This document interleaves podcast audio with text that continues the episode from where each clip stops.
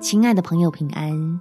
欢迎收听祷告时光，陪你一起祷告，一起亲近神。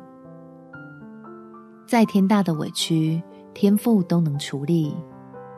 在箴言第二十章二十二到二十四节，你不要说我要以恶报恶，要等候耶和华，他必拯救你。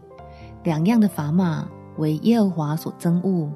诡诈的天平也为不善，人的脚步为耶和华所定，人岂能明白自己的路呢？亲爱的朋友，我们遭受的委屈，天父完全知道，相信神必会为他的儿女伸冤，并将更多的福乐向你我加添。我们一起来祷告：天父，我感觉好冤枉。莫名的要背起别人的责任，来承担问题发生后的责难。求你伸出大能的膀臂，挪走不属于我的愁苦，赐下使人战胜惧怕的力量，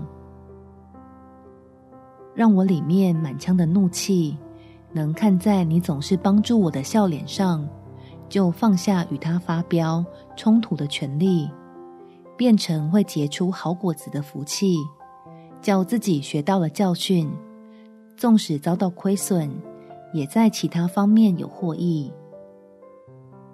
相信在基督里，唯有够用的恩典，使自己不会被那些恶意和诡诈打倒，身处患难却仍然坚定的站立，可以专注仰望你这位掌管万有，并领我进入平安，还应许为我伸冤的父神。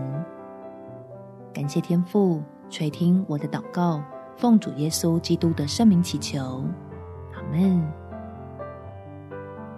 祝福你，在神的爱中有美好的一天。耶稣爱你，我也爱你。